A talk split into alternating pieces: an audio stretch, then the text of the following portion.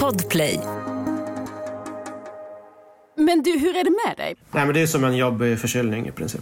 Men du fick ställa in resan till Stockholm? Ja, det var jättetråkigt. För jag, alltså, jag, är ju, jag har ju två vaccindoser och allting så man tror ju att man, är, att man ska bli förskonad från det här men uppenbarligen inte. Jag ser att du har fått in julgranen i alla fall där bakom dig. Det stämmer, ja. Det är min, min son som har pyntat. Ni har kommit igång med lite julstämning. Ska vi bara rulla och så får vi se? Mm.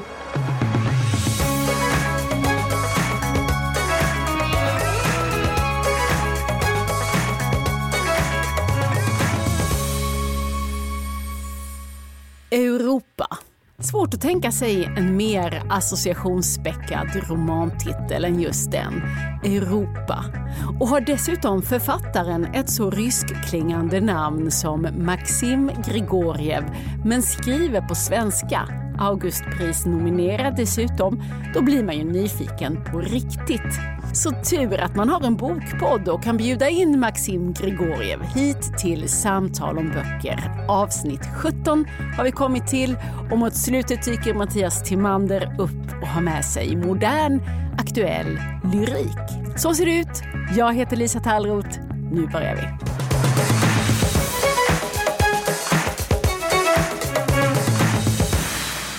Hej Maxim, välkommen till Samtal om böcker. Hej, tack. Eh, Ja, vi skulle ju ha setts i Stockholm, men nu blev det så att du är kvar hemma i Paris istället.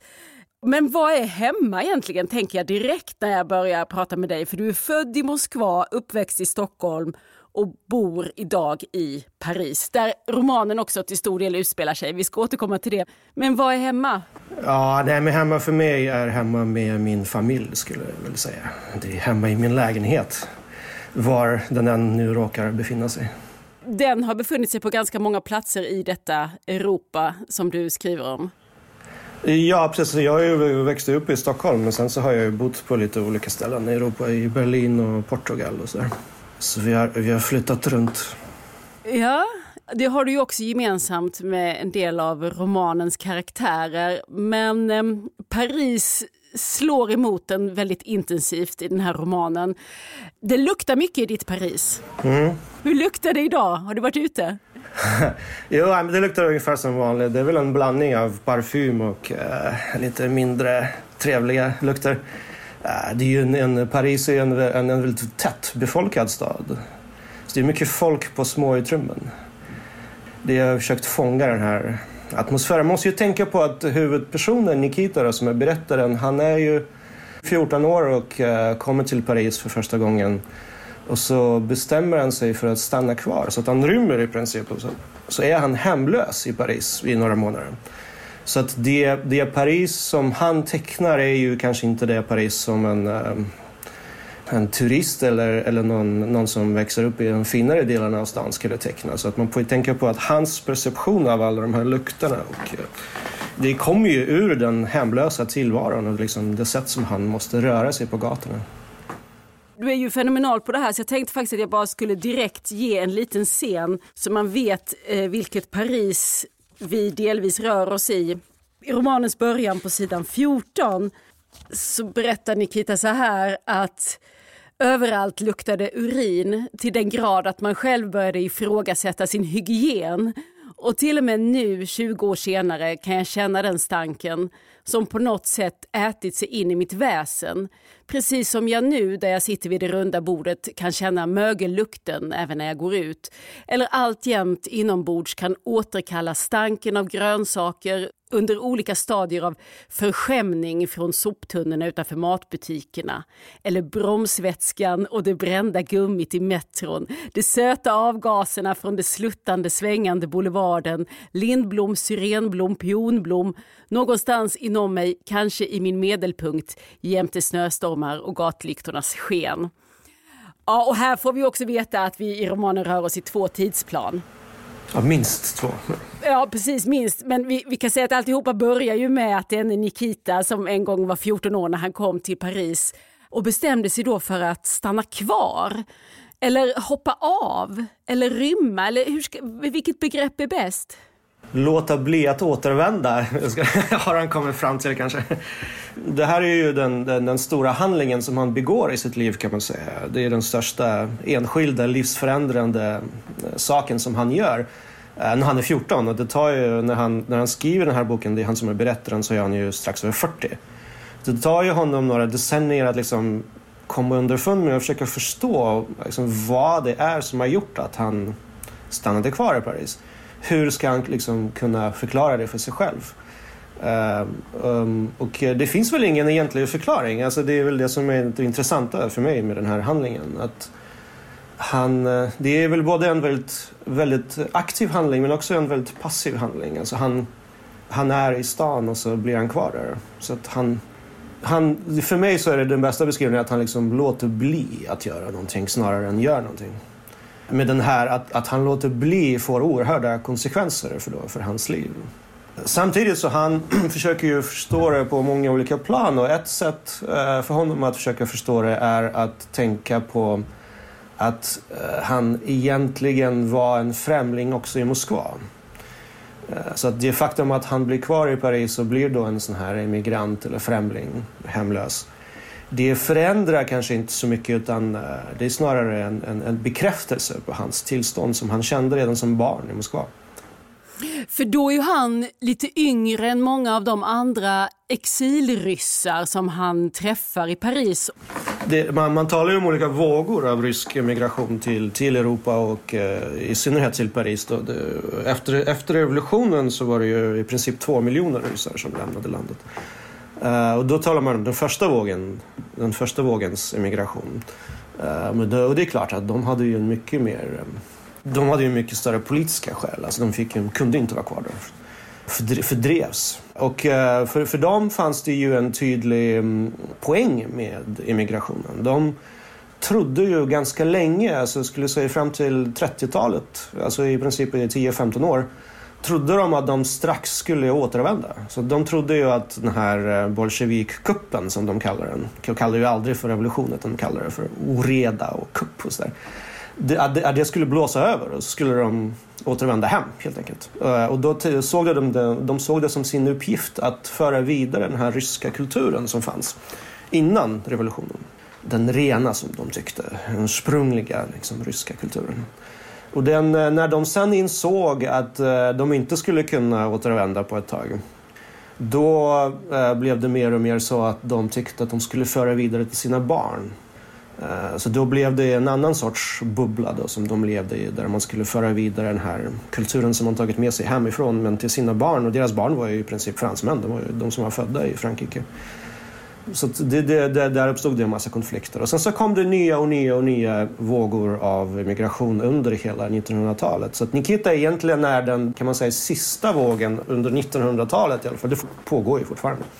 Men, men, där, där det egentligen inte finns något um, politiskt skäl. Alltså idag finns det ju såklart politiska skäl till immigrationen från Ryssland också. Alltså om du tänker på mänskliga rättigheter och hela situationen, hela, hela den situationen i landet är ju också hemsk.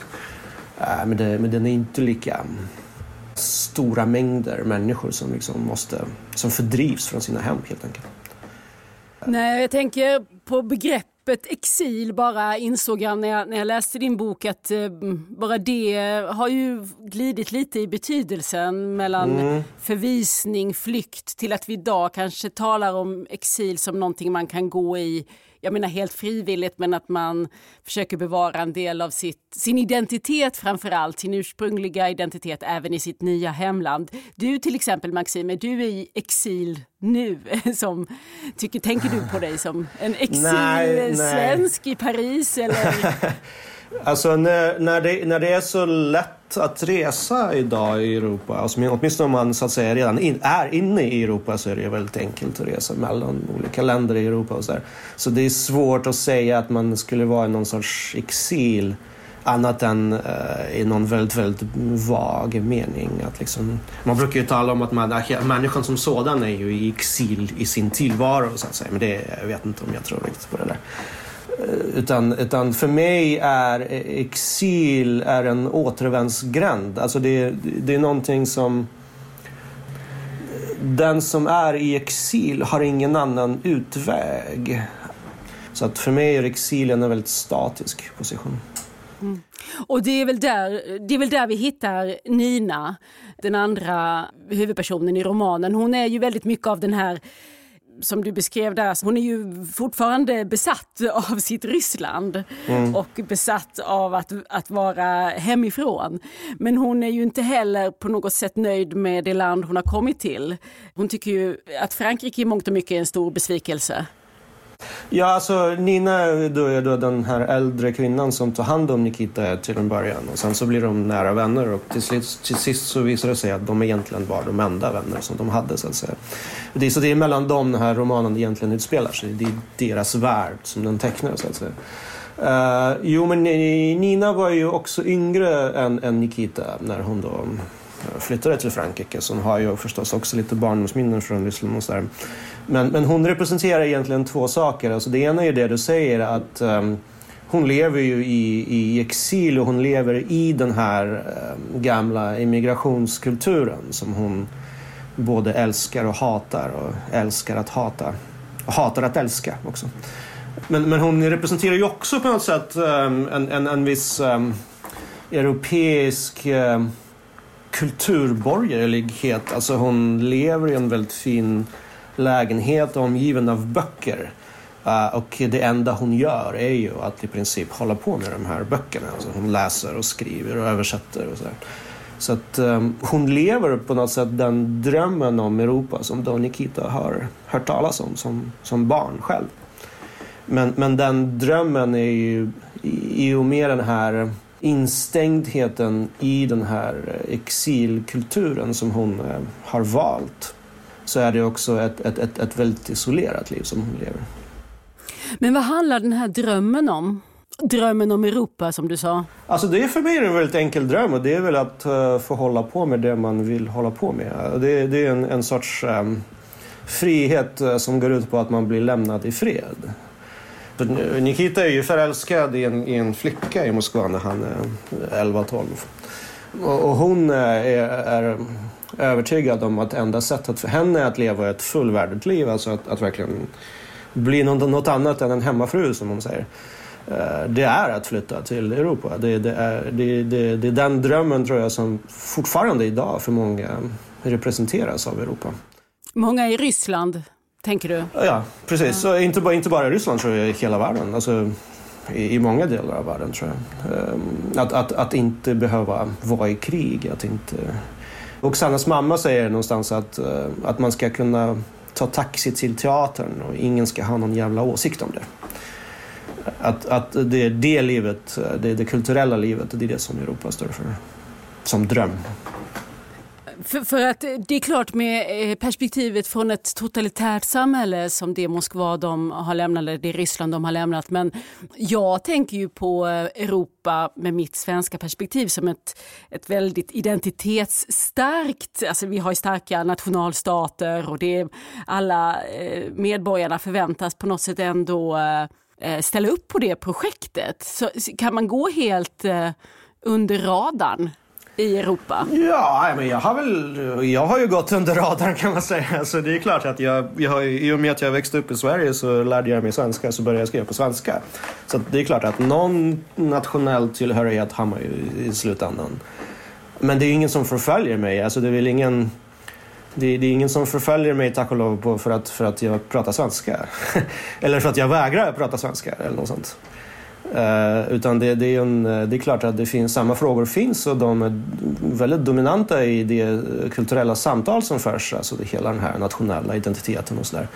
Men de, de, än så länge, tack och lov, har vi ju inte no, något uh, förtryck på samma sätt uh, som du kan ha i, i, i Ryssland idag till exempel. För jag tänker det du beskriver tror jag många också skulle kunna lägga i begreppet om den amerikanska drömmen. Att där är man mycket mer av ett individuellt projekt att få skapa sig själv. Nej, men det finns väl en dröm om USA också tror jag i många delar av världen. Men den är ju lite annorlunda. Det handlar mer om att tjäna pengar tror jag. Alltså, det handlar om att man ska, man ska åka till eh, uh, Amerika och uh, make it. Alltså att man ska bli rik och framgångsrik. Och just det här har jag aldrig uppfattat med den europeiska drömmen. Att, att det handlar inte om framgång, det handlar om att eh, kunna ägna sig åt det som man är intresserad av först och främst. Eh, så, så är det för mig. Poddtips från Podplay. I podden Något Kaiko garanterar östgötarna Brutti och jag, Davva, dig en stor dos skratt. Där följer jag pladask för köttätandet igen. Man är lite som en jävla vampyr. Man har fått lite blodsmak och då måste man ha mer. Udda spaningar, fängslande anekdoter och en och annan arg rant. Jag måste ha mitt kaffe på morgonen för annars är jag ingen trevlig människa. Då är du ingen trevlig människa, punkt. Något Kaiko, hör du på Podplay. Därför är gardinerna. Och den här romanen, vad var det som pockade på som fick dig att skriva den? Ja, alltså, jag brukar ju börja med väldigt uh, tekniska frågor. Så där. Jag är ju, det är lite förvånande också måste jag säga för mig. Som, alltså, det här är min tredje bok. Uh, så jag är lite så här, överraskad av hur mycket uppmärksamhet den har fått. Väldigt glatt överraskad. Men jag har inte väntat mig för att jag ser mig själv som en ganska teknisk författare som, som skriver litteratur som kanske först och främst är intressant för andra personer som är intresserade av att skriva litteratur. Så det är väldigt fint att se att, att liksom även även en icke tekniskt intresserad läsare kan få ut någonting av det. Men så, så för mig var det utgångspunkten var för mig frågan om, om hur det ena följer på det andra helt enkelt. Alltså, jag tänkte så här, när man skriver någonting och så beskriver man en miljö och sen så beskriver man en annan miljö. Eller beskriver en människa och så beskriver man en annan människa. Så, så finns det hos läsaren ett antagande att de hör ihop. Alltså bara, bara för att någonting följer på någonting annat så finns det ett antagande. Och det här var väldigt fascinerande för mig för att jag insåg att det här är en väldigt, väldigt grundläggande struktur i litteraturen. Alltså, bara tänker dig att kapitel kom, kommer efter ett annat kapitel. Och, och liksom det som inte sägs mellan de här kapitlen, det läser läsaren in. Så läsaren förstår och, och skapar sig en bild bara genom att se fragment. Uh, så då tänkte jag så här, om jag skulle skildra en inre värld som är då Nikitas, som är den här mannen. Hur skulle jag kunna göra det på det mest trovärdiga sättet? Helt enkelt, vad är en människa för sig själv först och främst? Och eh, då kom jag på, eller då tänkte jag så här, ja, men det, det, är inte en berättelse utan det är någonting som hänger samman genom rummet snarare än genom tiden. Så att om jag ska skildra en människas inre liv så måste jag göra det genom att ta en karta över Paris till exempel. Och så ska jag skildra det som en karta snarare än som en historia där, där den ena kommer efter den andra. För det, här, det här citatet som du läste upp i början med, med alla de här lukterna som liksom finns samtidigt. Uh, det, det, är också en av de stora poängerna med, med den här romanen är, är att försöka visa hur för att i en människa så finns alla de här minnena samtidigt på något sätt. Så bara för att någonting tilldrog sig för 20 år sedan och någonting annat tilldrog sig för fem dagar sedan så finns det egentligen ingen skillnad när, när, när man väl upplever dem inombords. Så tanken var att, att, liksom, att allt går in i varandra, liksom. allt påverkar varandra hela tiden. Jag såg du formulerade det någonstans som att minne det är inte någonting man har utan det är någonting man är. Man minns inte utan man är minne.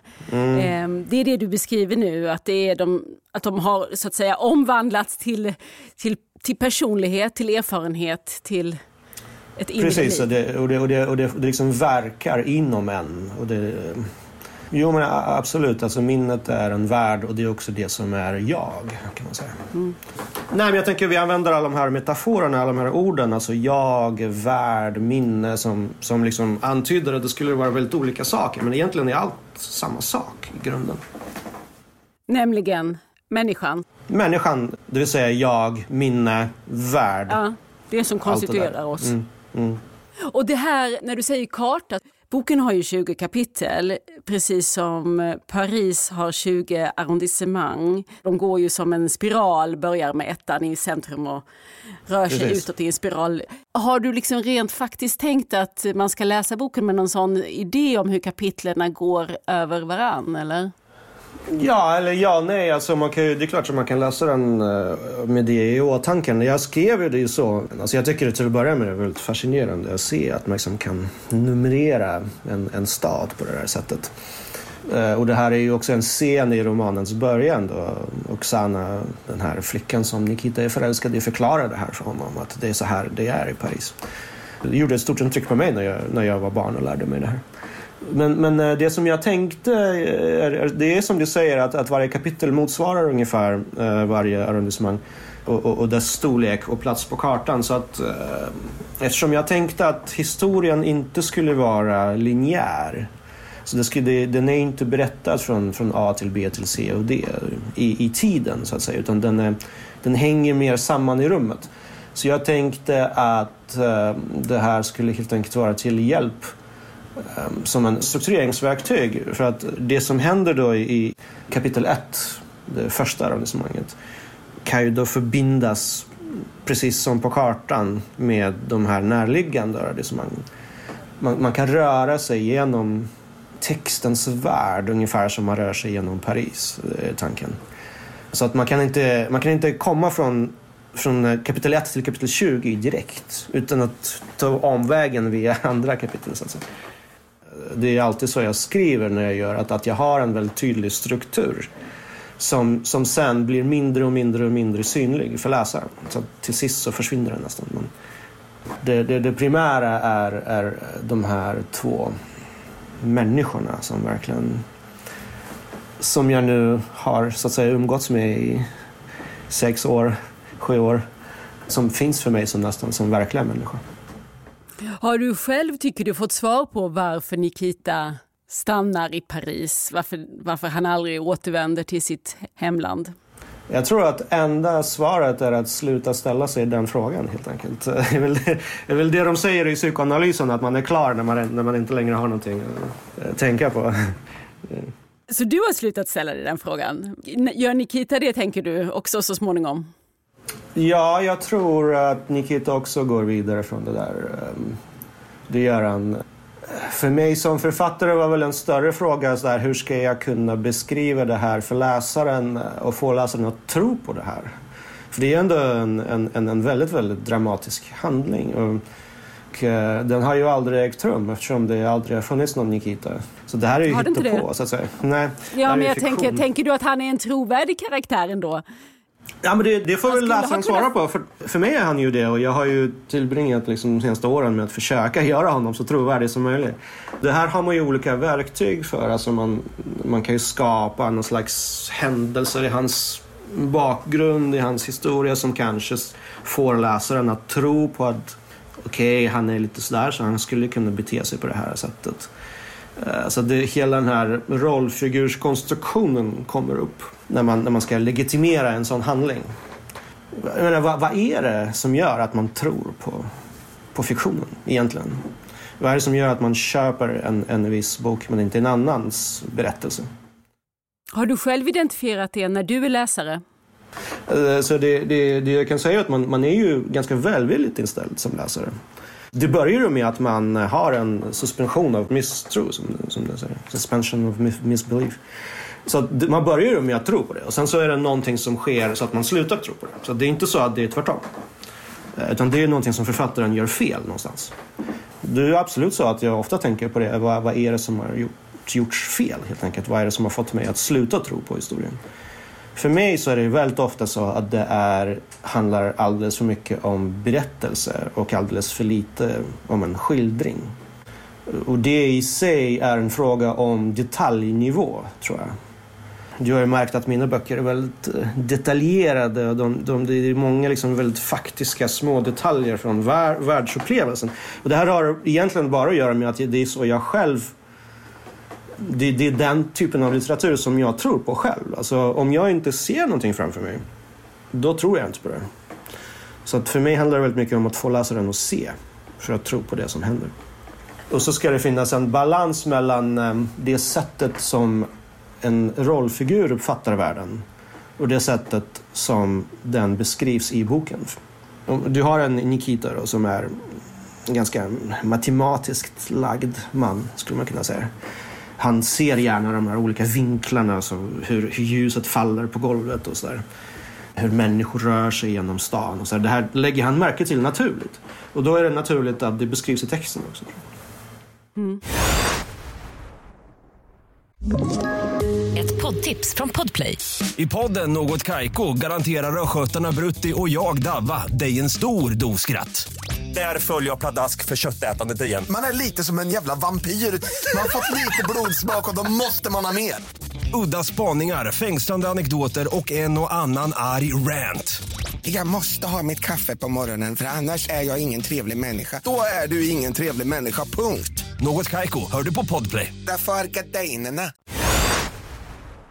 Vad är ditt förhållande till, till Ryssland idag? Du lämnade ju landet när du bara var 13, va?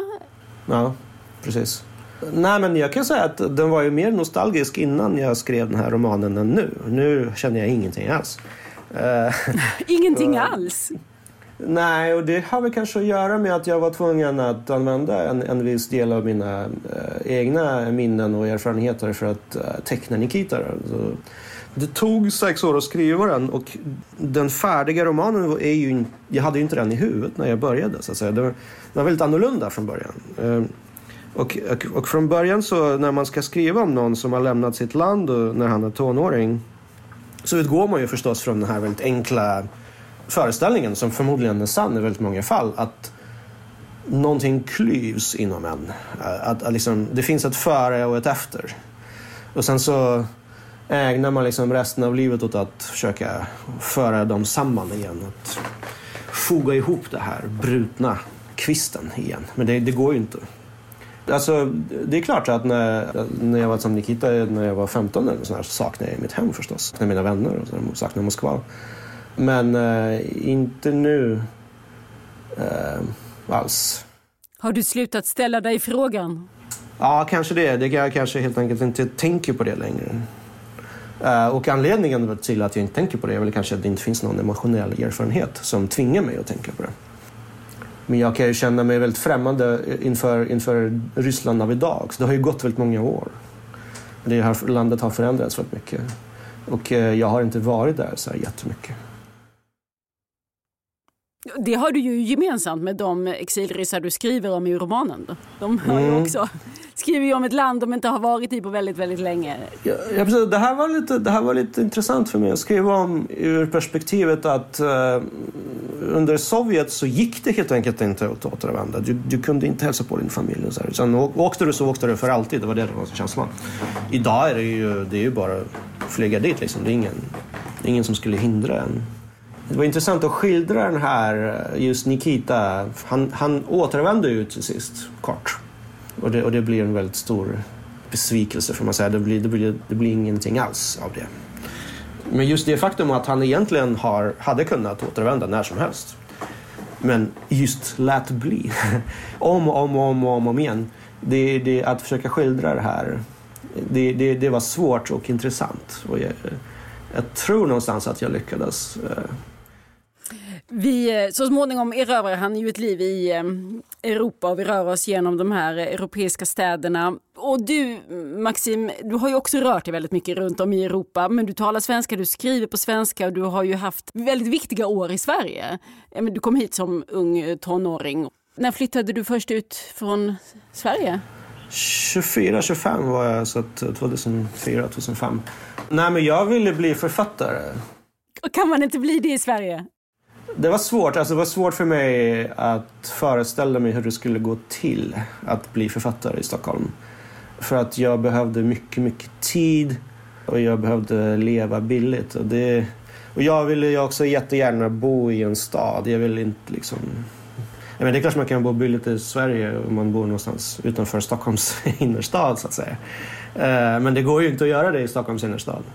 Men, men för mig så var det viktigt att, att, att känna den här, att jag är en del av stadsmiljön. Så att jag såg helt enkelt ingen annan utväg än att, än att lämna Sverige. Och du har dessutom nu gift dig med en amerikansk kvinna som också är författare. Så du har liksom ytterligare ett ben i, din, i ditt internationella mm. liv. Men så vad betyder Sverige för dig idag? Eftersom du ändå skriver på svenska och det, vad, finns, vad finns svenskan och Sverige i ditt författarskap någonstans idag? Tänker du? Det, kanske, det, kanske, det kanske är det som kommer att utgöra det stora nostalgiobjektet för mig så småningom. Uh, nej, men jag, jag, jag har utvecklat en stor kärlek till, till, till svenska språket. Så, så det, det, här är ju också en uh, fråga som um, Eh, de här ryssarna i boken eh, ständigt eh, ställer sig så här, hur ska jag kunna skriva på, på ryska när jag inte bor i Ryssland? Alltså, vad, vad kommer att hända med mitt språk? Det, det, det här eh, har varit en, en, central fråga för alla tror jag, som befinner sig i exil. Då, för att språket konserveras. Man tar med sig ett språk och sen, sen har man det språket. Medan det i, i hemlandet förändras språket men, men ens eget språk blir liksom kvar någonstans i ögonblicket då man lämnade. Så att, det är klart att den frågan finns lite grann för mig men det är svårt att säga för att jag lärde mig svenska som mitt kanske tredje eller fjärde språk. Jag lärde mig spanska först inne i, i Moskva. Så att svenskan representerar ju inte något så här hemspråk för mig.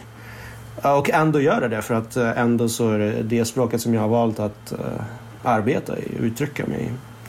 Så det, det, det är ett kärt verktyg skulle jag säga just verktygsförhållandet är viktigt för mig. Alltså att en, en, författare måste förhålla sig till språket som ett verktyg. Och då är det nästan enklare att skriva på ett annat språk än ens första språk. Då är det lättare att se igenom språket. Så att säga. Du har ju ett väldigt eh, rikt språk. Så jag tänker att något inflöde måste du ha. Det kan inte ha avstannat när du var, var 25. Antingen så är det för att du, alltså de andra språk du talar och läser kan eh, leta sig in i, i översatt form i din svenska. Eller, eller läser du mycket på svenska? Nej, men jag, läser mycket, jag läser mycket på svenska och jag pratar inte så mycket svenska men eh, jag lyssnar mycket på svenska tack vare alla de här podcasts som finns. Faktiskt. Så det här är ju stor skillnad tror jag gentemot hur det var att vara i exil för 50 år sedan. Så idag har man ju en helt annan möjlighet att, att vara en del av det land där man inte längre är. Det är ju nästan så att jag inte riktigt känner att jag inte bor i Sverige. För jag hade lika gärna kunnat bo i en del av Sverige och ha mina kompisar i, i en annan del och liksom åka fram och tillbaka mellan de delarna. Så för mig så är landsgränsen i Europa, det finns en yttre gräns i Europa som är problematisk. Men sen inom Europa, så länge man har det rätta passet så kan man röra sig väldigt fritt. Bortsett från coronaperioden nu så har det inte känts av som någon slags exil. Så.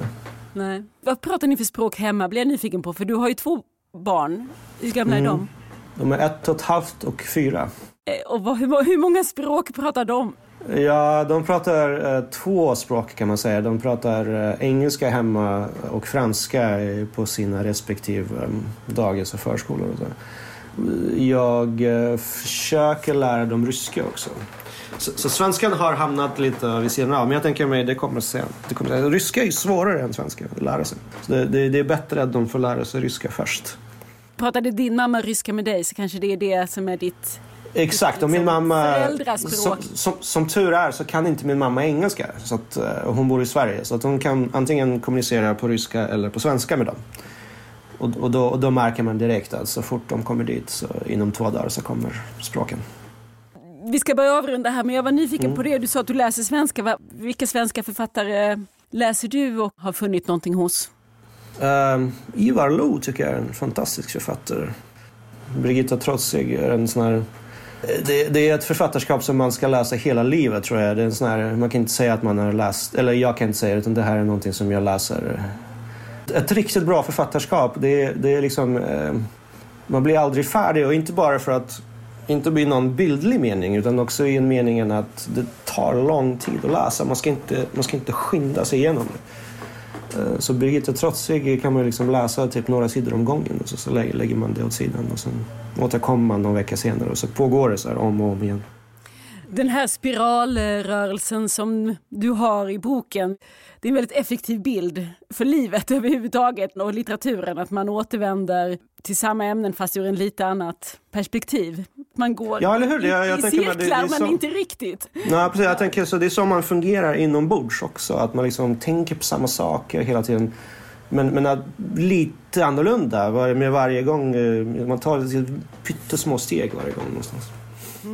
Och eh, när man har så många kulturer, språk och eh, länder i sitt liv, hur firar man jul då? Hur ska ni fira jul?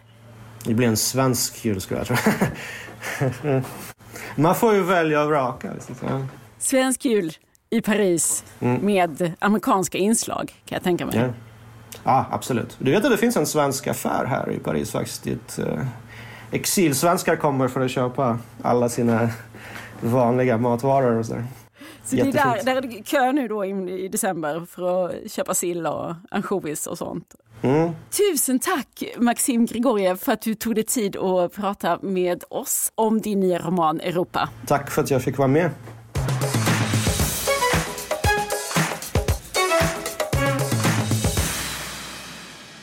Nu äntligen är det dags för lite poesi här i Samtal om böcker. Mm. Det är ju inte dagligen eller varje vecka ens som vi ägnar oss åt det. Och därför är du specialinkallad Mattias Timander. Ja, alltså min egen kärleksrelation till poesin har faktiskt inte alltid varit särskilt given. Och det var inte kärlek vid första ögonkastet. Jag tyckte det var jättesvårt med poesi. In, och jag tänkte att man måste förstå, man måste fatta vad det är de säger, poeterna. Och sen så gav jag upp det och började lyssna på poesi ungefär som man lyssnar på musik med öppna sinnen. Och då såg jag att det finns jättemycket fantastiskt. Till exempel de här tre böckerna som jag har tagit med, aktuell poesi just nu, alltså som jag har valt eh, tre, tre stycken pärlor som jag vill rekommendera. Ali Dervish till exempel, han är debutant. Saddam Husseins nya roman heter boken, men det är ingen roman, det är en diktbok. Han är från Malmö och han har gått Biskops Arnös författarskola. Han har skrivit, eh, skrivit, skrivit spelmanus och nu debuterar han som poet. Men har man varit på poesiläsningar och sådär, då tror man känner igen det här namnet för att han har varit mycket på scen. Alltså den här eh, diktboken har ju ett ganska uppseendeväckande namn. Saddam Husseins nya roman. Den blandar verklighet och dikt och författaren Ali går i texten alltså sida vid sida med den döda diktatorn. Jag tänker att det måste vara lite humor i det hela också. Absolut, ja. mycket humor och absurditeter. Poesin i den här boken är briljant. Alltså jaget i dikten är barn till två kurdiska flyktingar från Irak vars historia och berättelse liksom spökar hos författarjaget. Precis som diktatorns spöke finns med där hela tiden. Jag måste bara läsa de två första raderna. Saddam Hussein går bredvid mig och berättar om sin nya roman. Han är tacksam för feedback och kritik. Ja, men det, det låter också som en eh, bra ingång om man är lite ovan för det är inte så, hög, inte så högstämt. Eh, Nej, helt det är enkelt, roligt. Utan att det är, det är väldigt roligt. roligt. Ali Dervish heter författaren Saddam Husseins nya roman. Dock en poesibok. Och nummer två är ett poetiskt stjärnskott, Aya Kambar. Hon har debuterat med den här boken Hyperverklighet på Nystedt litteratur. Och trots sin låga ålder så har hon redan hävdat sin självklara plats på den svenska diktscenen. Jag mötte henne på Litteraturmässan i Stockholm och alltså, jag tror för alla vi unga som försöker hålla på med någon slags poesi så blir man har lite dubbla känslor inför henne. Därför hon är så himla ung alltså. Hon är född 04 så hon är, vad är man då, 17 år. Och hon går på gymnasiet. Att ha debuterat med en sån här fantastisk diktbok innan man har tagit studenten. Det är liksom lite provocerande. Vad är det hon skriver om? Hyperverklighet är liksom ett vittnesmål om hur det är att vara ung idag. Uppdelat i fem akter, det är halsbrytande skiftningar från den ena extremen till den andra. Så kan det ju vara att vara ung. Och hon, jag tycker hon träffar så otroligt fint känslan av att stå på tröskeln till vuxenlivet. Man är inte riktigt vuxen men man är absolut inte barn. Och då får du upprepa ett namn och... Aya Kambar, Hyperverklighet. Och den tredje boken, det är också en ung tjej, Niko Erfani. Hon debuterar med boken Varv. Det är en bok som inte har kommit än. Den ligger på vårens utgivningslistor och det är någonting jag verkligen vill tipsa om. Alltså att läsa. Jag har fått förmånen att läsa den i förhand. Och hon har en bakgrund i den här poesitidskriften, jag vet inte om du känner till Ponton. Och så har hon gått på Biskops Arne hon också. Hon har liksom hittat ett, en poetisk röst som är väldigt unik. Alla sidor har inte mer än en rad. Och det är bara hundra sidor i diktboken. Så man kan säga att det här nästan utmanar gränsen för vad en diktbok kan vara. Hundra rader. Precis, och just tack vare den här återhållna liksom, tystnaden i poesin så uppstår liksom en väldig laddning eftersom det är så väldigt få ord. Det får läsaren att förstå att det här diktjaget är någon slags upplösningstillstånd. Alltså. Det var tänkt att boken skulle heta Arv och det är faktiskt just vad dikten handlar om. Att ärva våld och minnen. Jag kan läsa hur diktsamlingen börjar. Jag vill säga att allt kommer bli okej, okay, men jag vet inte. Mm. Det är en som jag har liksom ringat in till och med som jag tycker. Varför fick inte jag ha en barndom? Ändå älskar jag honom. Tror jag. Detta ur den kommande diktboken Varv av Niko Erfani. Det var tre poeter som du tipsade om där. Tusen tack Mattias Timander, redaktör på Selma Stories. Tack för att jag fick komma.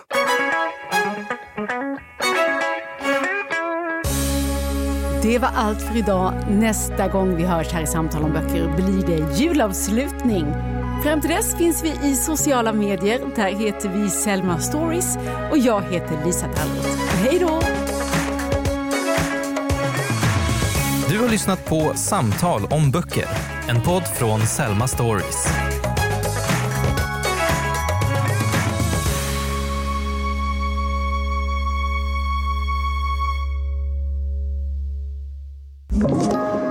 Podplay. Poddtips från Podplay. I podden Något Kaiko garanterar östgötarna Brutti och jag, Davva, dig en stor dos skratt. Där följer jag pladask för köttätandet igen. Man är lite som en jävla vampyr. Man har fått lite blodsmak och då måste man ha mer. Udda spaningar, fängslande anekdoter och en och annan arg rant.